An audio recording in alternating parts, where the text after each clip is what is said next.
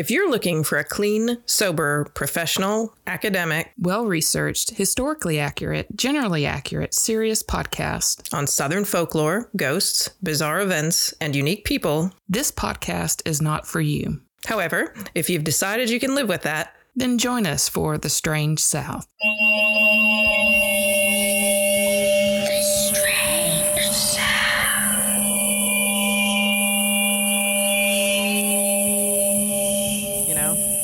Just the way music works. That's just the way music works. Music work. Music works on a system of bells and pulleys. Hi. Hi, Courtney. It's been such a long time. I feel like I haven't seen y'all forever. I know. We're still wearing the same clothes. Let's start this off right. Hi, Morlea. Hi, Patrice. Hi, Courtney. Hey, Courtney. Hi, y'all. It's been forever. I feel like since I've seen you. Although, for you all, it'll be a week. For us, it's only 5 minutes. Welcome to the future and the past.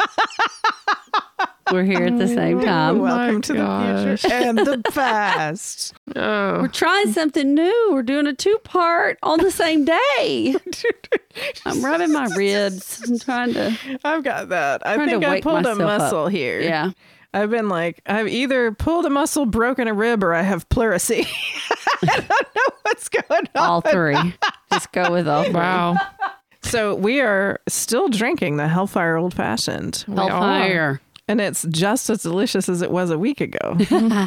Yes. Or for us 15 minutes ago. Mm-hmm. Absolutely. I was like, well, I just got swamp tits. So. Oh, no. The Hellfire Old Fashioned? From the hell, no, just from being 50. In the South in August. Mm. After our future selves have dealt with the...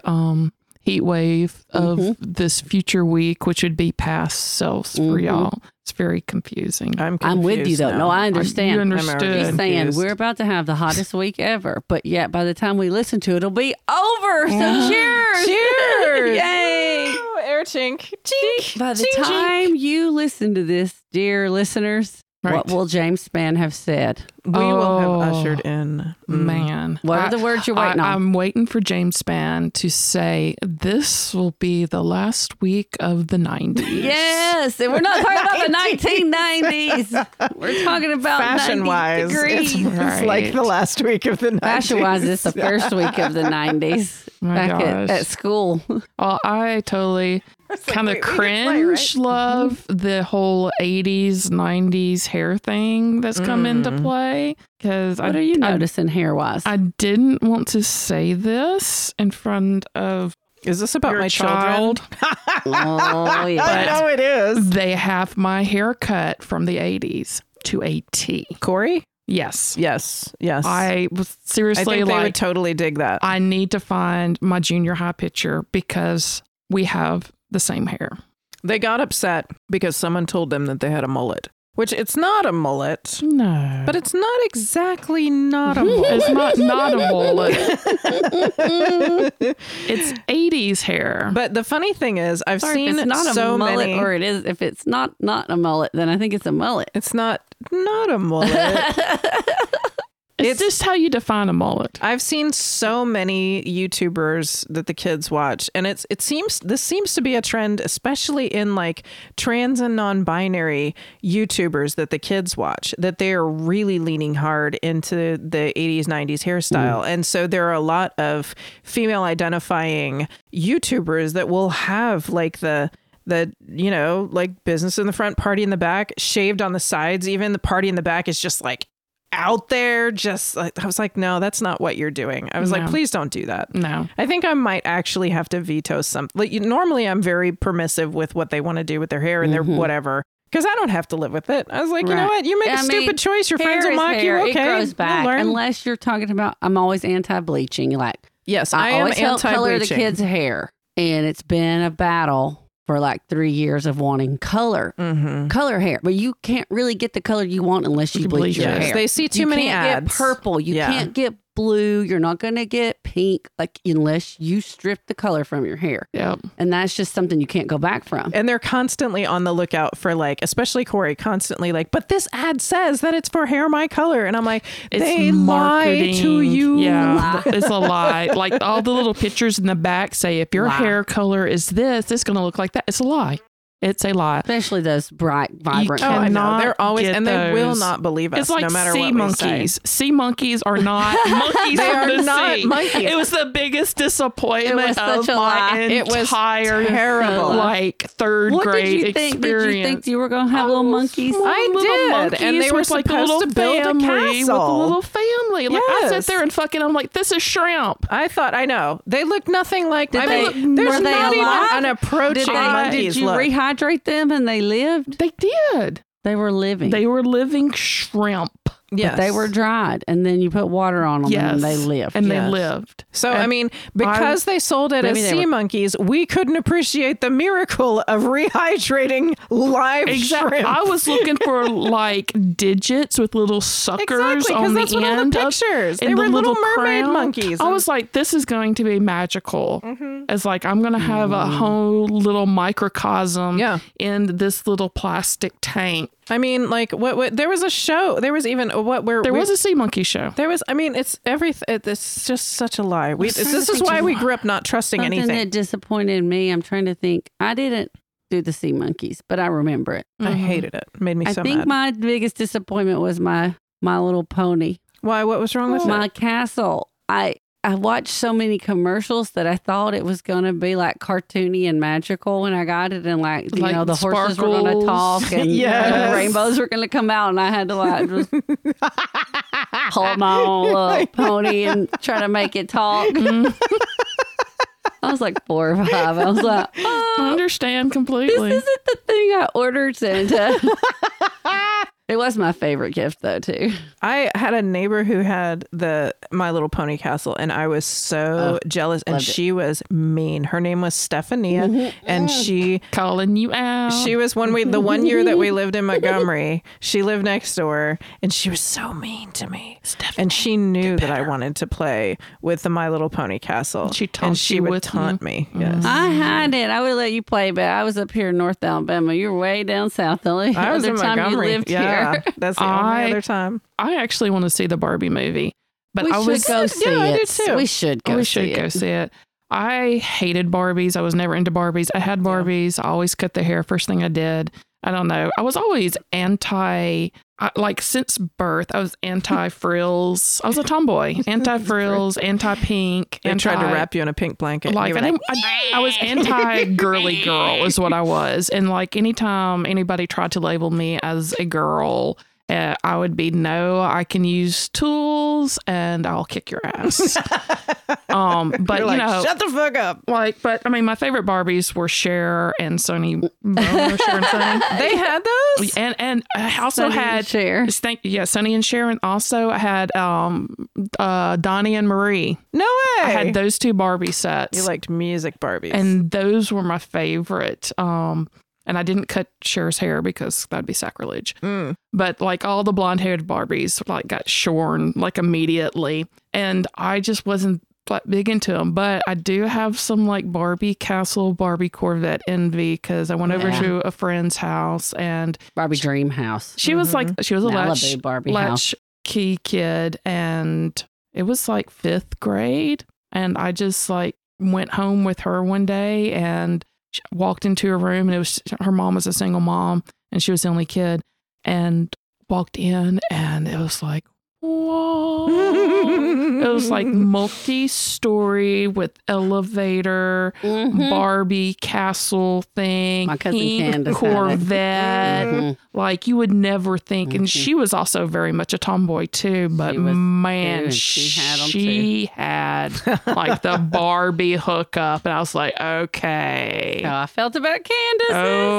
Okay, it's so funny to think of Candace having all of. She was Barbie a big stuff. Tomboy too. I was a tomboy, but I also like frilly things, and I can use tools, but I always I love My Little Pony, and I want skirts and I loved everything animals.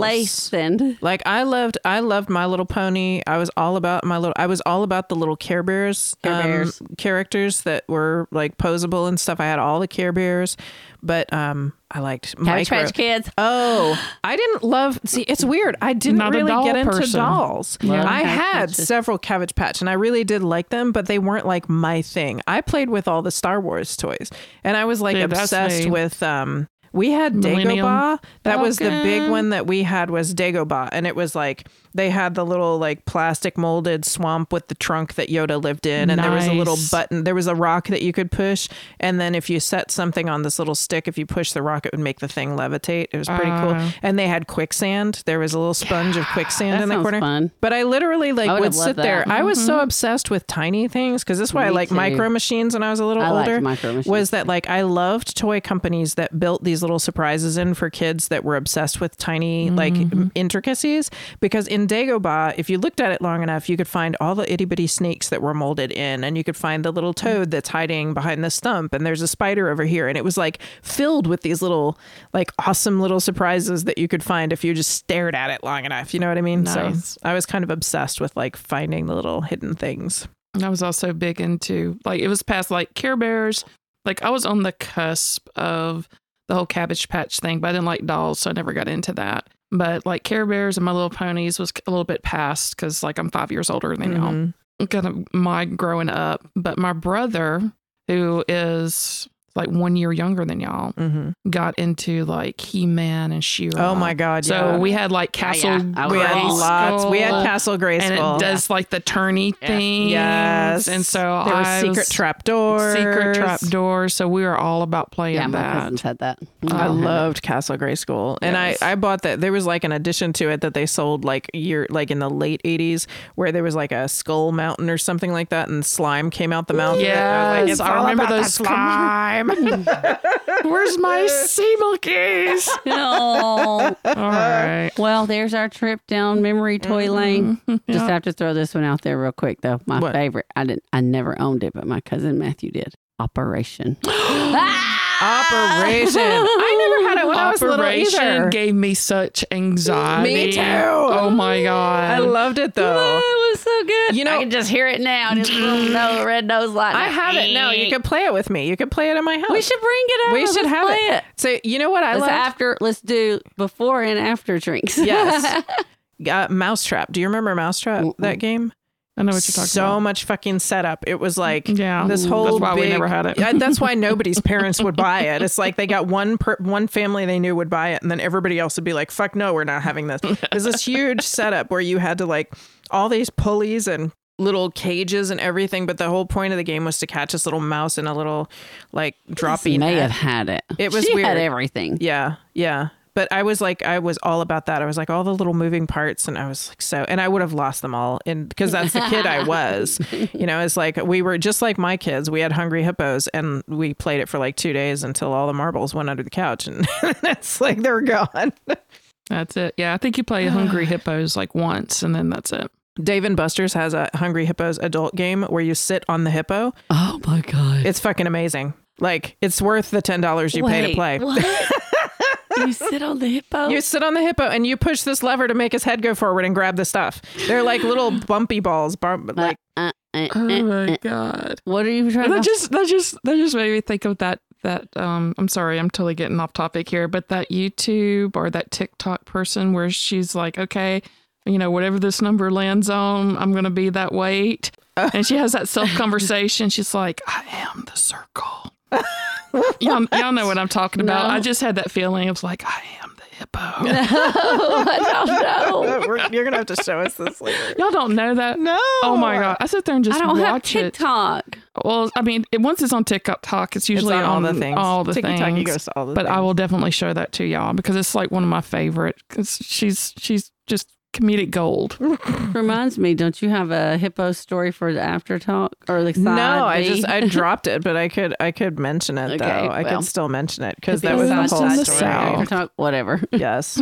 All right. Are we ready? We are back to Natchez. Should we do the thing we do? Oh, we should. Yeah. Do that thing you do, Patrice. Do you want more Strange South every week? We can help. You can follow us on Facebook, Instagram, and Twitter, and you can join our Facebook fan group, Fans of the Strange South Podcast, to keep the chat going with our whole creepy community. Do you have a story idea for us, or a story of your own to share? Email us at stories@thestrangesouth.com. Plus, if you join our Patreon, you not only help support the podcast, you get free swag, extras, exclusives, and a discount on merch. You can find links to all these things on our website, thestrangesouth.com, along with photos, links, and show notes from every episode, Strange South t-shirts, mugs, stickers, and other goodies. See you there.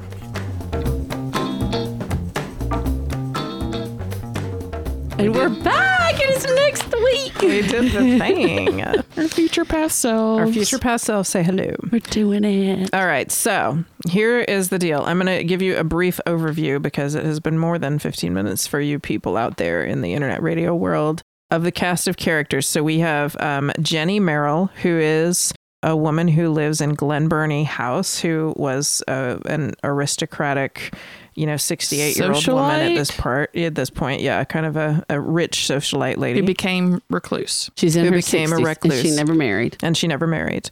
Her cousin, who lives in one of the plantations next door, whose name is Duncan, who comes to visit her every evening, even though he tried to marry her and he couldn't. He wants a little bit of Jenny. A little something. A little Jenny. We have their neighbors, Dick Dana and Octavia Dockery, who are squatting on Glenwood Plantation, which is in a dilapidated, disgusting state next door. This is such a Flannery novel. Yes, yeah, man. I swear, real. It seems so fake. Yeah, I can see the cast of characters. I know, but it was so real. Where's this play? I know, right? Maybe there was one. There've been multiple books, and then we have.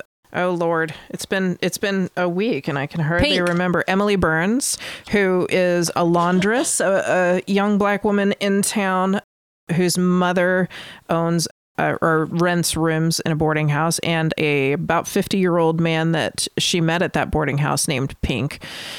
And is that everybody? I think that might be everybody. That is, and goats. And yes, and livestock. There have been the sheriff. Yes, and the sheriff is called constantly for controversies and issues between Jenny and Octavia. Octavia's goats are always going to Jenny's property, eating things, and Jenny's like, "Get the fuck off my property!" And it's been 10 years of litigation and sheriff's calls. So when we left off, Pink had just gotten into town. He's looking for work because he doesn't have a job in Natchez. He lost his job in the Depression. Came down. Did he lose his job? In Chicago? Yes. And that's why he moved back to Natchez. His family is still up in Chicago. Okay. And he plans to send money back. But he really has just recently gotten back. And he's staying at Emily and her mom's boarding house.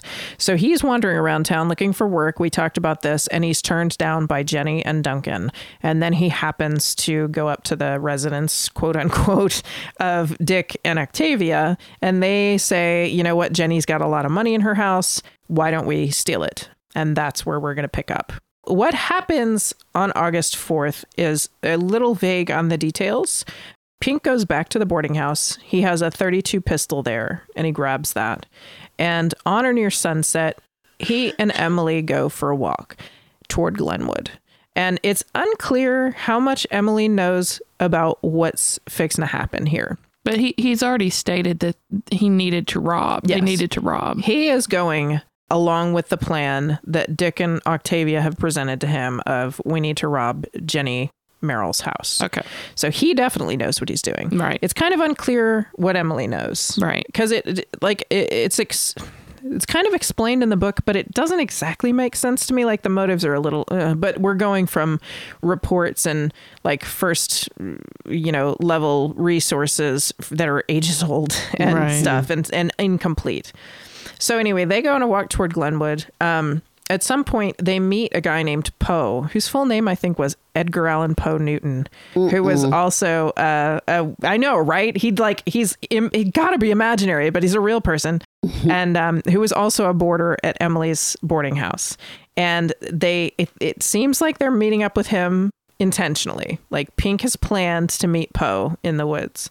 Pink and Poe. Pink and Poe and Emily. And the three of them go to Glenwood and they meet up with Octavia and Dick Dana, and all five of them head towards Glen Burnie, which is Jenny's house. Octavia has already told everybody, listen, Duncan, the cousin, comes to the house every night at exactly the same time, clockwork. He leaves at 8:30. He gets there around 9. So what we need to do is... Wow, they up late for being so old. That's what I thought, too. He's coming over at 9 o'clock. He's coming over late. I know, a sketch. What do they do? And listen, there's more questions like that in the book. I'm not even going to get into it. But there are questions like that in the book. She's just like, no, I don't want to marry you, but come on over. But, you know, I mean, everybody needs a little something. Do it. Cousins. But were they first or second? It makes a difference. Here's the question. Or maybe it doesn't. Maybe it didn't in the old South or in monarchy. Yeah. In the old England either. In the old England. So they're on their way over to Glen Burnie. Octavia has already said, so what we need to do is we need to head over there before it's dark, but before Duncan gets there. It's like we need to head over around sunset because we need to be able to see in the house, you know, to look around. We can't be turning on, you know, a bunch of lamps and stuff like that. Like we need to still be able to see a little bit. So there needs to be a little bit of light left, but we got to get out by 8:30. So they go over to the house, and while four of them wait outside, Pink is the one who goes in, and he goes upstairs to Jenny's bedroom because while they were in the woods outside and watching the house, they saw her start the lamp up in her bedroom. So they know where she is. And he intends to intimidate her because he's got a .32 pistol and he just wants to take, you know, she needs to tell him where the money is, and he's going to take the money and he's going to go. But okay, I'm sorry. I'm going to interrupt right here. Go. Small town. Mm-hmm. Everybody knows everybody. Exactly. Mm-hmm. It's like, how is he going to intimidate her? She knows who he is. But she doesn't.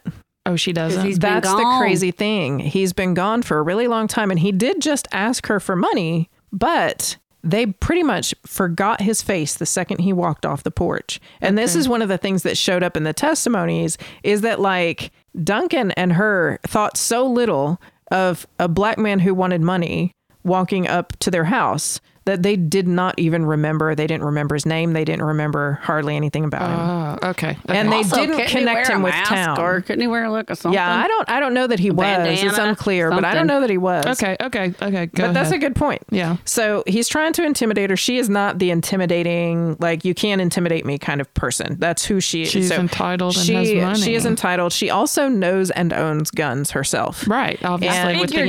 She's lived by herself. Exactly. And she's been killing the goats and pigs that come onto her property. Yes. And they say that she used to level a rifle at people who worked for her when they weren't working fast enough. So Jesus Christ. But so she doesn't, like, put her hands up and cower in the corner. She tries to start something with him. Mm-hmm. And he hits her with the butt of his gun to stop her from messing around. So she's trying to run out of the room to get her gun, which is in her purse. Which she keeps her pistol in her purse. It's a similar pistol to the one that he has, actually. And she's trying to get to the dining room to get it.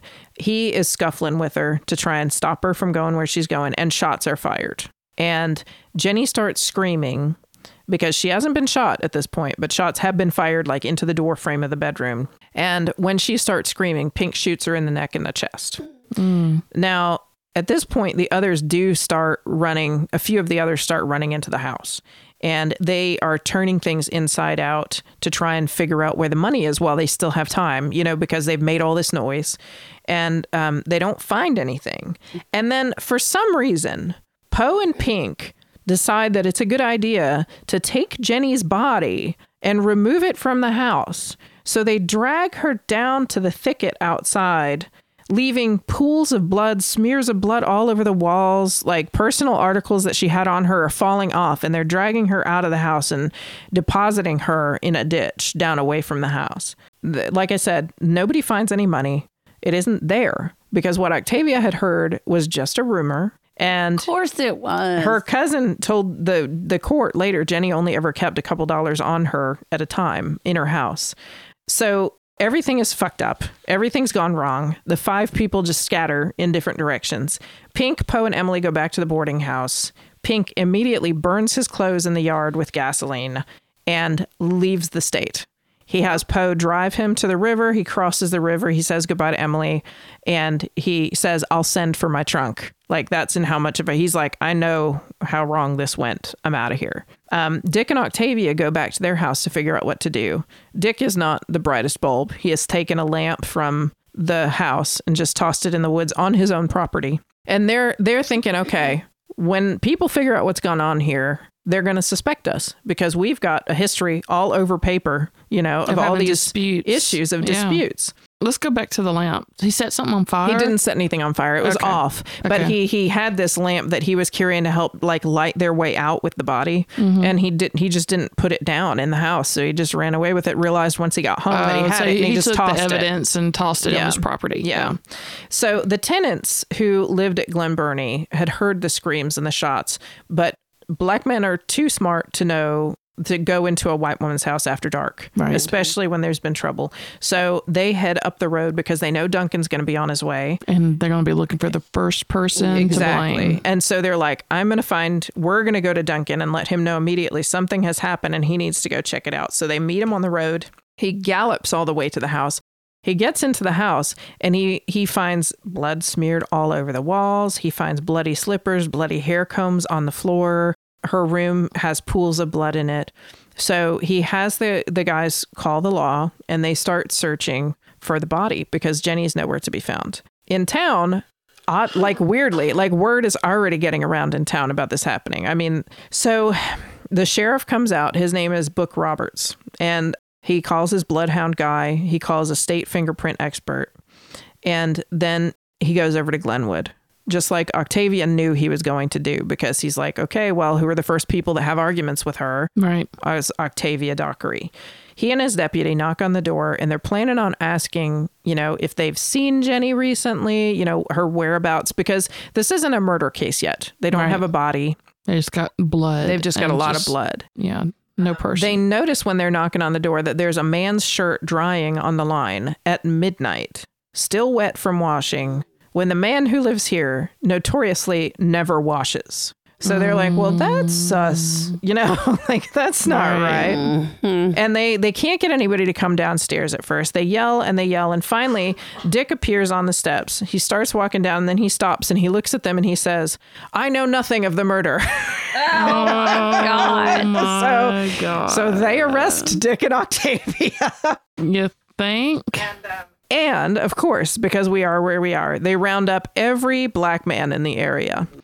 Including the ones who are helping with the investigation, because all of them are going to be suspect, because surely they would be more likely to do this crime than any white people here. Ugh. Bloodhounds find the broken lamp in the woods that Dick has tossed to the side. It's 5:45 a.m. before they finally find her body, which I was like, maybe this was written out of order, but those bloodhounds really sucked if they didn't find her body before they find the lamp. Right. So they do find her body in the thicket. She is dead. She's got bullet wounds, so they know that it's murder. And Dick Dana, who, you know, when the sheriff takes him in for questioning, is like a shit show. He's not all there.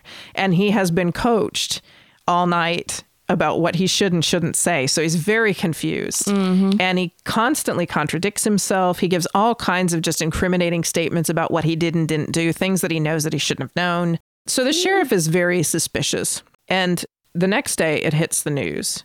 It hits the local news, and it is just a split second before it somehow hits the regional news, and then it's in the national news. Yes. Tom Picayune. And like we said, with Southern Gothic in vogue, you know, people are very interested because they're like, this is like Faulkner. They're like, you said, this is like a Flannery O'Connor novel. This is like a real life thing. And so they're like, oh, look, this is so interesting and cool. Right? Reclusive Southern Belle murdered. Well, it's like true crime. It's like true crime of the day. It is. So, you know, some of the newspapers went down the rabbit hole of her, like, maybe romantic relationship with Duncan. Their cousin. Dug into that story. There wasn't a whole lot to dig, probably. You know, some of the newspapers started kind of making up their own backstories for some of the stuff, they do for sensational reasons. Mostly people were fascinated. They were fascinated with the idea of the murder and kind of with Jenny, but really it was Goat Castle that they were fascinated about. There was a picture of Dick and Octavia sitting together on a bench at the courthouse. And she's she's a very severe looking woman. Pictures. Yeah. And he looks crazy. He looks crazy. She's like, she's got angular features. She's unsmiling. And she looks like someone who just wouldn't smile. Like, not even just that she's not smiling in this picture. She has no sense of humor. But she would not. That's how she looks. Yeah. She's got a wide brimmed hat on. She's wearing kind of like a coverall frock. And he is sitting in coveralls, like mechanics coveralls almost. He's got wild hair and a beard that covers like everything from his nose to his ears, everywhere. He's balding, kind of. He's got a high forehead and very wide, like dark eyes with very bushy eyebrows. And he is bony. You can see like the cavities where his collarbones hit his neck. You know, he's a skinny, bony man. I pictured her looking like the lady that plays the Wicked Witch of the West in The Wizard of Oz. That, but sturdier. The mean. Not as skinny. When she's, but yes. When she's like. Yes. She kinda, I'll get your dog. She looks like Granny from Beverly Hills. Because of the way she's dressed, especially. She looks like Granny. Mm-hmm. But she's not as skinny. She's not skinny like he is. Like, she's a solid lady. She's not, you know, she's not like overweight or anything. But she's a presence in that picture. She looks it. So this is the picture that went out in all the newspapers, and people were just fascinated. So Jenny's funeral happens. Local people very quickly start wondering why nobody is being hanged for this yet. Somebody actually states that it's silly that there are two white folks in prison for this while they seem to not be suspecting any black folks at all. Mm-hmm. Mm-hmm. Except Octavia and Dick's fingerprints turn out to be all over Jenny's house in perfect condition. Like, there was no question that they are correct or not. That is their fingerprints. They were in the house, and they have lied about being in the house, and they change their story when they're confronted with this. They say that it's because they heard the screams and they ran over, and then they touched the wet blood to know that it was still warm, and then they got scared and they ran home and never called the cops and never, you know, it was like, it's ridiculous. But there was one more set of prints in the house that they couldn't identify. Yep, that's the one. Duncan suddenly remembers this strange Negro, he says, asking both him and Jenny for money or work. You know, they start to think, okay, well, this is a trail I guess we're going to follow because we've got one unidentified set of prints here. And people want somebody for this. Yeah. So Dick and Octavia are in jail. Sheriff Roberts calls in an expert ballistics detective from New Orleans, and white folks start coming to visit. Having read the news, they start to push for the release of Dick and Octavia. What? They wouldn't have given them the fucking time of day before this. Oh, absolutely they not. Had goats and pigs running around. They would have had nothing to do with them. Running around in loincloths. Like. And they've read about Goat Castle now. And it's like, it really does seem like something they would have not even. Yeah. I mean, you're 100% right. But folks from around the state and beyond the state start to flock to Natchez, not just to see them, but to see this house. Well, yeah. Because they started posting pictures of the house in the newspapers. Well, hell, they probably just let everybody walk on through, step in the blood. That was yes. Patrice has pulled up a picture. This is the goat house. That's what I pictured. And I'm going to put that one on our website. There are going to be several of these that I'm going to share with y'all if you want to look on our page. Not the goat house in Montgomery. No, this is the Goat Castle. Goat Castle. So, because like we said, it was dilapidated. It was infested with fleas. There was bird droppings everywhere. It was infested with everything. There were wasp nests in every corner, black mold, dust so thick you couldn't see what was under it, some people said. And people would come, like you said, they would come and let themselves in, and they would take souvenirs for themselves. When they came to see the house, they would take personal papers, they would take letters and photos. There was 2 weeks of horrible coverage. That people come and just help themselves to whatever. Mm-hmm. But I mean, how great would it be to like open up a box in the attic from your like great grandparents and like find like papers. Oh my gosh. It's like everybody's like, don't do that, but that would be fantastic. Have you ever had that experience where you like find a box that if it's your family's old box or something that you find in a house you move into and all like you're just the entire time you look through it so carefully because you're like there's going to be something in here that's just magical. Yes, I just went through that. I know. So it's 2 weeks of this circus. Everybody wants to see it. There are cars from Texas, Oklahoma, Illinois. They block traffic in all of Natchez trying to get to this place.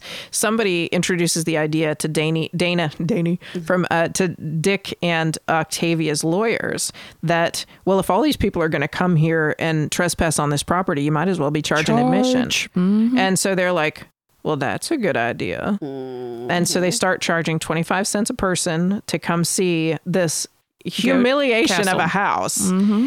They get a very good lawyer, and he files a writ of habeas corpus saying that they've been unlawfully imprisoned.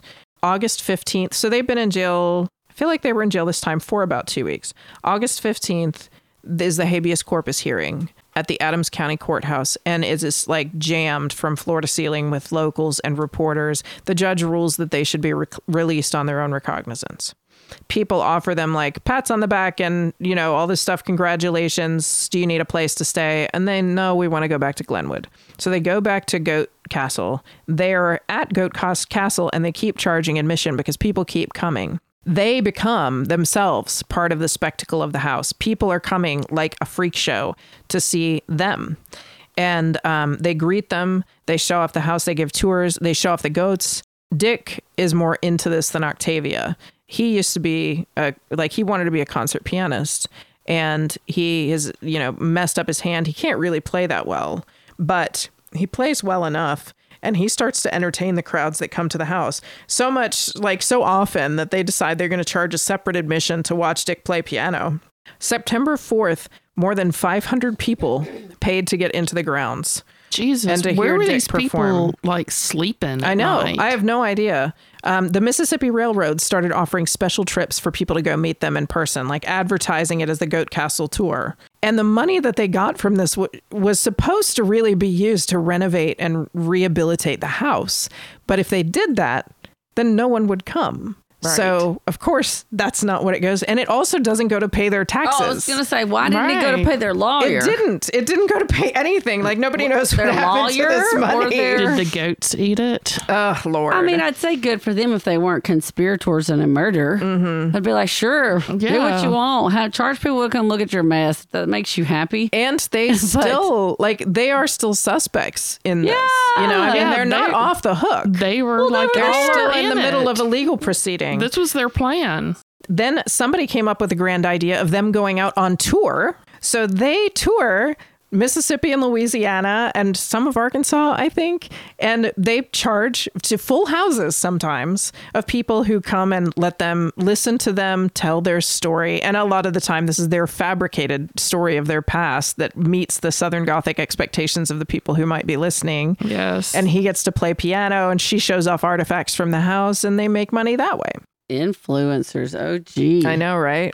They do this until November, and November is when their grand jury is to meet. Mm. Sheriff Book Roberts has, over the course of these couple of months that they've been touring and doing all their shenanigans, unraveled the clues that lead him to Pink.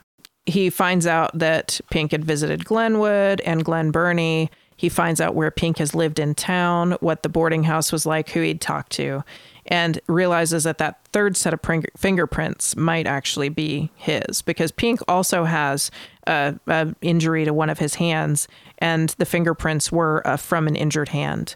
I'm really kind of impressed about the whole fingerprint thing. Me too. It being like Mississippi and in the early 1900s. Mm-hmm. Me too. I actually didn't know how much science was there, available for them at that time. Right. But there was also like a ballistics expert that came in and was able to test the bullets. When you said that kind of surprised me as well. They tracked this information to Emily Burns' front door. So her mother's name is Nellie Black, and Emily and Nellie's boarding house still has the trunk stored that Pink had left there. And so in the trunk, the police find 32 caliber bullets, papers that have his legal name on them. His name was George Pearl, but he went by Pinkney. And they arrested Emily and her mom on suspicion. They discovered when they asked around that, you know, they're like, okay, well, we need to find this guy because he skipped town, you know, and he may be the guy we're looking for. Well, they find out Pink has been shot to death by a deputy in Arkansas. Oh. He was shot 6 times for, quote unquote, resisting arrest because he was a strange black man on the street after dark. And he, you know, was killed by a deputy. So it turned out, though, when they found out what he had in his possession, that he appeared to have had the murder weapon in his possession at the time. So Emily and her mom, in contrast to what, you know, Dick Dana and Octavia Dockery enjoyed, they couldn't afford a lawyer. There were no nice people who stepped up to ask for their release. There were no people that came in to assume their innocence. Nobody wrote newspaper articles about them at all. Emily was interrogated every day for hours. And then on August 22nd, she was brought into the interrogation room, and the chief deputy, this is not the sheriff, the chief deputy laid a bullwhip on the table and said, "You have 30 minutes to tell me the truth." And so, of course, she gave them a confession. She told them that it was Pink who had shot the, Jenny Merrill, that she and Poe were also there, but that she never entered the house. It wasn't supposed to come to violence. This wasn't something that they had planned. They didn't plan to murder anybody. She didn't say anything about her being involved in any kind of plan at all, actually. She told them the story that I told in the last episode where, she had just gone for a walk with him and discovered what was happening after they got on the way. And she said, once you realized what they were there for, he was like, well, now you know, so I'm going to have to shoot you if you try and go back on me. So that was what she said. Why did he take her anyway? That is very weird to me. None of that makes sense. None of it makes sense to me. That story doesn't really. And I wouldn't. It really, to me, it kind of sounds like she may have known something. Mm-hmm. I don't really understand the way that it's been laid out. Like, it doesn't make a lot of sense to me why she would have been there at all or why she would have stayed. But it does sound likely that she ended up in a position that made it kind of impossible for her to not stay involved somehow. And she did have feelings for Pink. I wondered that. And so that kind of complicated things. Yeah. But, she didn't give this confession until that day. She'd been in jail for a while. She'd been interrogated a lot, and she'd not been saying Pink did it up until that day. But she'd also recently found out that he was dead. And I think she might have been trying to protect him, is what the author of the book had said, that she may have been trying to keep it off of him. She placed Dick Dana and Octavia in the story, and their fingerprints are there for real. I mean, and her fingerprints were found nowhere inside the home. Like, there is no hard evidence. She's got this confession, which was obviously coerced out of her, but there is no hard evidence that she was even there. They call her an accessory. Well, she was. They had kept her in jail with no charges this entire time. Charges have also been filed against Dick and Octavia, but they're safe at home, charging money to get into their house. Meanwhile, the grand jury doesn't meet until November, and Emily and her mom, all the while where Dick and Octavia are doing their little tour of the South, Emily and her mom are in jail with no visitors allowed except their pastor. She loses 20 pounds by the time she actually shows up in front of the grand jury. And when that finally comes around in November, the grand jury votes 11-8 to indict Dana and Dockery as accessories to the murder, but the district attorney says there's not enough evidence and dismisses their indictment. Meanwhile, they do indict Emily Burns, whose fingerprints are nowhere in the house. Mm-mm. She also has no past history with Jenny. I mean, all the reasons why they should have been indicted. Yeah, they should have been. All of them should have been. That's kind of the argument of the book, is that these two were at least in a... Yes. And she's accessory. They were in a worse position than her as far as what actually seems to have happened. And they got off pretty much scot-free. Because they're white. So they appoint Emily an attorney, since she can't afford one, and they set her trial for a week later. Mm-hmm. And it's also the day after Thanksgiving, so they don't even have a week to prepare her defense. Mm-hmm. Pink is convicted post-mortem, which I didn't even know you could do. I don't think you can anymore. So, the society... I don't think that's legal now anymore. The community wants somebody to hang, and they've already decided it's not going to be Dick Dana and Octavia Dockery. But Sheriff Book Roberts, he still thinks that they had something to do with it. Well, shit, he's been at their house for, the past 10, 15 years every day because of, bullshit. Yeah. So he puts in new details at the trial. And if you want detailed descriptions of the trial and all that kind of stuff, please do read the book. It's a very good book.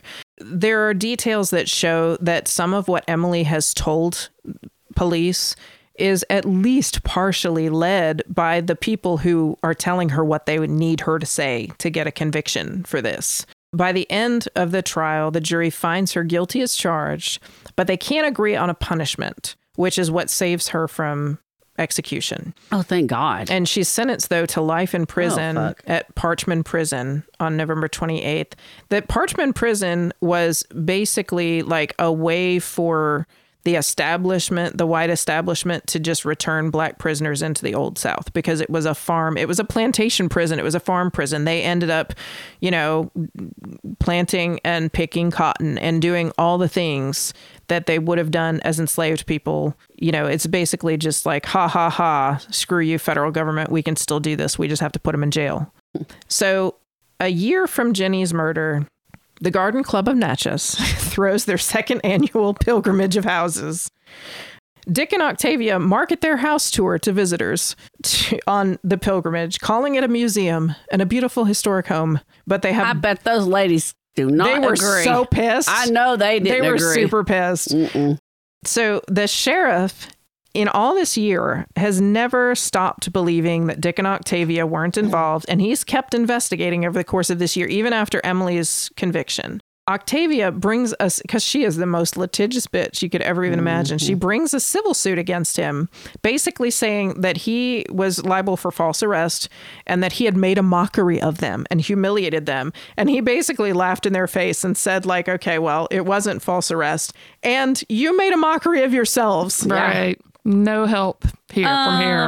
Your fingerprints were in blood. I know. And then you went and like pranced all over the country talking about your shit. In 1933, Sheriff Roberts had them rearrested. Good. And indicted on accessory to murder charges. Good. But they only had to stay in jail one night because somebody paid their bond. On the day of the trial, the court could not find 12 jurors who were not already biased. Oh, man. And so they even though they interviewed 200 men over 2 days, they couldn't find 12 people to be on the jury. Well, they needed to, like, well, they needed a white man. But they needed to go to another court. Yes, yeah. For real. But they declared a mistrial. So Dana and Dockery were never held accountable. In 1940, Governor Paul Johnson suspended Emily Burns' sentence indefinitely. What year? 1940. Oh, good. So he had, it was 8 years, shitty, but... 8 years in Parchman Prison. He had heard, people had actually reached out to him about her, and she had never stopped advocating for herself in whatever way she could. And she also was amazing in jail. I mean, as far as behavior, as far as her record, as far as, you know, she did everything she could to stay 100% clean. And when she met him, you know, they convinced him to come to the jail and meet her. She got on her knees and said, I am innocent, in tears. And he was like, you are right. He's like, I 100% believe you. She was 45 when he suspended her sentence. She had learned how to sew in prison. That was one of the jobs that she had that she had to do at Parchman. So she actually was able to make a little bit more money coming out as a seamstress. I thought you said she was only in her 20s, but I guess that means she was in her late 30s. She was 37 when this happened. Well, that had to be. I can't remember. No, I thought she was in her upper 20s. 8 years. It's 37. She would have been 32. No. You said she was 45. Yeah, you said she was 45. Oh, yeah, she's 45 when she came out. Mm-hmm. I just pictured her very young and him being 50, but more she was. But she older. Was a widow. She was. I thought she was 30 when her husband. She might have been 30 when her husband died. Anyway, yeah. Okay. So she heard about Dick and Dana Dockery, or Dick Dana and Octavia Dockery still selling admission to Goat Castle. As far as we know, she never saw them again. She stayed in Natchez. She was able to buy a home by the age of 55. She married a deacon in her church, and he already had children. So the fact that she was older when she came out of jail, she was still able to kind of have a family because she had his family. I didn't know how this was going to end. Yes. And she lived with her family until her death in 1969. And she was a respected elder in her church community and in her local community. Wow. Dick and Octavia were a fucking mess. Never paid their taxes. Continue to be a mess. Yes. They never paid their taxes. They, for the rest of their lives, fought eviction and foreclosure on the house because they could never pay for the house. Oh, they could. They chose not to.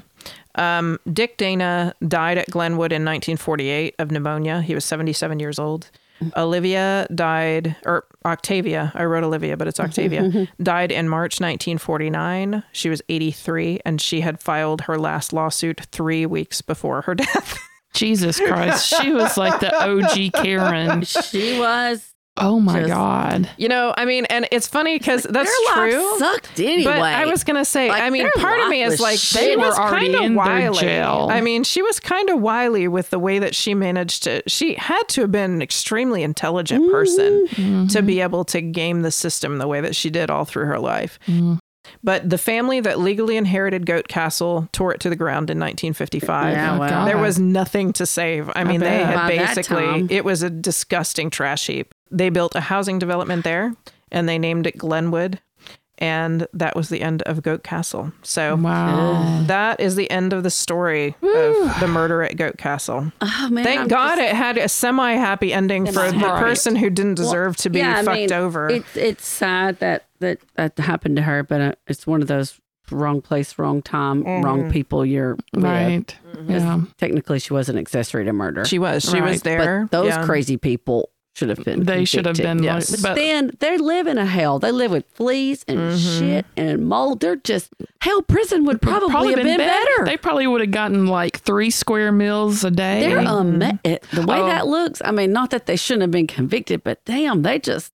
Ugh. But the weird thing is, like you're saying, like they did get income from what they did with the tours of the house and the show and everything like that. And it doesn't. I mean, I know they had to clean the house to a certain extent just to let people in because you couldn't physically walk through the rooms. So she did actually hire some people to come help her clear it out some.